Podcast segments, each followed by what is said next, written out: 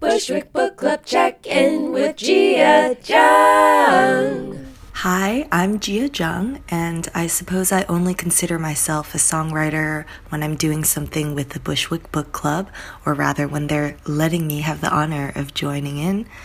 And the page of the book I'm on, I'm actually finished with Negin Farsad's How to Make White People Laugh.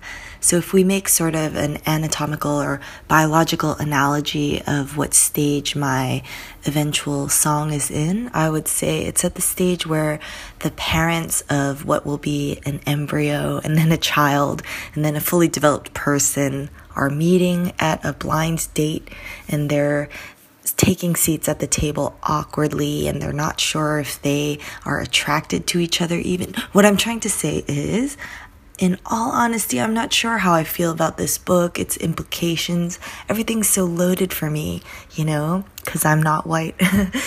or no, it's just.